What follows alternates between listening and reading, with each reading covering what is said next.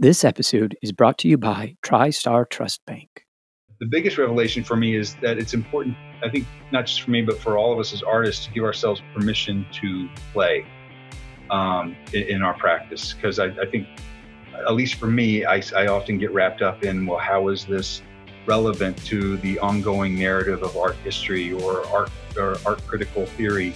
How does it play into that larger scope versus, you know, am I just happy, you know, making? Welcome to the Saginaw Art Museum podcast.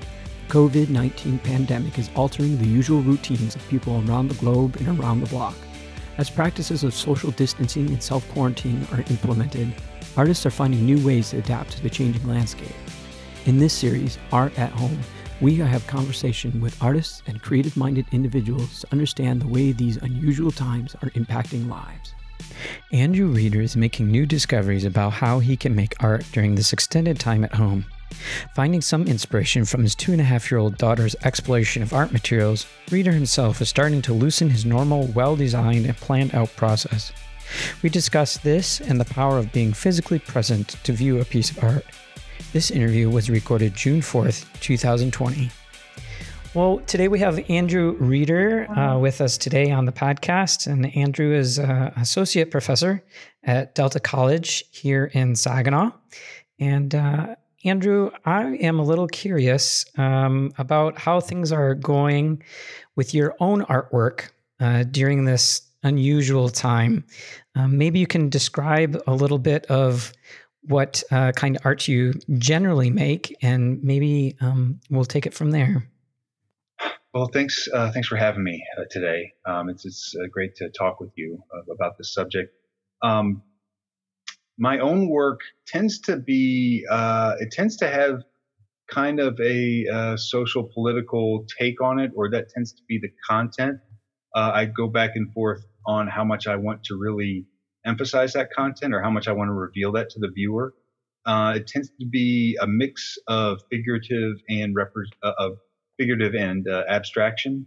And I tend to use, it tends to be mixed media. I like to use a lot of different tools, a lot of different medium. A lot of spray paint. Typically what I've been doing for a long time is combining spray paint and oil paint. That's what I used for the mural at the Saginaw Art Museum. That's been a favorite combination of mine. I've been moving more towards water-based media, including spray paint. I've been working with an acrylic-based spray paint more for both my own health and also just in terms of the versatility of water-based mediums. And as an instructor there at Delta, do you have space there that you've been using to make your art, or have you been making art in other places? Prior to the pandemic, I have a studio at home. We have a detached garage that is heated, so that makes that handy in the wintertime. Has running water, so both my wife and I have used that as a studio space. And it's nice that it's detached because even though we don't necessarily leave home to go work in the studio, we do have to leave the house. So that kind of creates a nice separation between workspace and living space. So typically that's where I do most of my work. Occasionally there's been times where I have used the space at Delta to either work, not necessarily work on my own stuff, but if I start a demo for a class, I can't just start it and not finish it. I have to finish the piece. So I've used the space at Delta in that regard. Yeah. Tell me a little bit more about, the separation between your studio space and your home space. Have those lines blurred a little bit since the shutdown orders have been implemented? We hear about people working from home in different ways during this time. How has that changed for you, or has it changed for you? It has. I'd say the biggest shift for both my wife and I, and this we are parents of a 2.5-year-old little girl. So when she was born, that definitely changed our artistic practice in general. But then when she entered toddlerhood and she became more mobile, that also changed things. But I'd say since the start of the pandemic, and we have been really full time with her and kind of finding time to do our own jobs from home in between taking care of her and kind of trading off between duties. That's put a limit on the studio time for sure. I'd say I probably do more practice of doing watercolor paints and crayons alongside with my daughter than I do necessarily on my own pieces. But that has been fun too. Yeah, that collaboration with the youngest of the artists, right? Yeah, yeah. Does your daughter spend time in your studio spaces as well? Is there sort of a mutual relationship, or is like that off limits?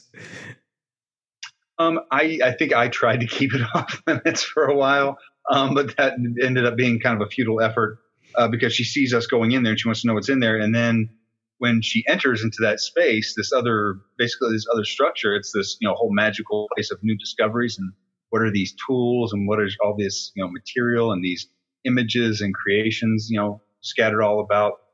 So it's a limited time that she's allowed to go in there. At some point we would like to create a workspace for her in there. But she definitely loves to go in there and discover and explore. Well, that's a wonderful thing that she has sort of that opportunity to explore art from a very young age. Yeah. Right.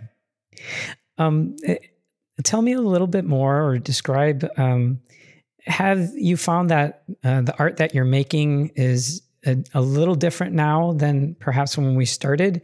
Or are there some projects that you had started previously that you've just sort of continued to be able to work on during this time? For the most part, that my ideas haven't changed so much, but in terms of my schedule, that has changed. And so I've really had to try to capitalize on, a single hour or a couple hours here and there versus, say, a larger chunk of time. Something I'd say, in kind of relation to the biggest revelation I've had since this started, and actually it relates to kind of collaborating with my daughter. I noticed when I kind of let go, because I have to, and just let myself play along with her with the media, with whether it be with watercolor paints or crayons or whatever. There's a lot of kind of serendipitous discoveries that I make, or there's a certain quality to the work that comes out that I haven't seen before or haven't seen in a long time. So I'd say that's been the biggest revelation for me, is that it's important, I think, not just for me, but for all of us as artists, to give ourselves permission to play in our practice. Because I think, at least for me, I often get wrapped up in, well, how is this relevant to the ongoing narrative of art history or art critical theory? How does it play into that larger scope versus, am I just happy, making what I'm making right now? Am I happy in this process and content in this process right now? Almost kind of trying to see it through the scope of my daughter's eyes. Yeah. If that makes any sense. Yeah, I think it does. I think it it sounds like there's a little bit of the relaxing of what's become normal, and that gives you some more freedom to try things, because you're doing the rest of life is a little bit unusual right now. And it seems like your art seems to follow. Can you elaborate on that a little bit more? Maybe give an example of a time where that's happened. Well, I think just, and a lot of times when she will be sitting and, she'll say, I have to paint, and I can totally relate to that. I just have to paint. So she wants to sit down and paint, and then she'll say, "Do you want to paint?" And I'll say, "Well, sure. Yeah, I'll paint." And then she'll hand me a brush and I'll start painting alongside her. And I'm just kind of going in a more, intuitive stream of consciousness type of describing, where I have no idea, in mind ahead of time, where that's not, typical for me. So to be kind of just, impromptu, type of, almost like a performative process, and kind of just going with the flow, just kind of letting the process guide me And it's not quite abstract expressionism, but kind of lends itself more to that than what I normally do. I usually have something much more designed and planned out before I even begin. So that's a much more freeing experience to kind of explore that. And then it just gives me a kind of revelation about how I typically approach my work. And is that, not to say give it like a value judgment of right or wrong, but is it necessary to always begin that way? Yeah. Just kind of questioning the process that I have in place. Right. Almost as though, the process is part of the results, and is the process, how does the process change the result? Right. Yeah. Right. Yeah. My own kids, sort of along that same lines, it's, sometimes I wonder, like, why are you coloring this green? Like, why did you pick green as your color? Just, and who knows what goes on in the mind of the child sometimes, but it sounds like a pretty interesting thing that you have going there. Tell me a little bit more about what you're hopeful for moving forward. We're entering a time where there's a relaxation of a lot of the restrictions that have been in place. Is there some things that you are really missing right now in your art life that you want to participate in that you haven't been able to do? Something that I would say, if there's anything that I have missed or I've been concerned about, for experience as an artist, is to actually be in the physical presence of other artists' work.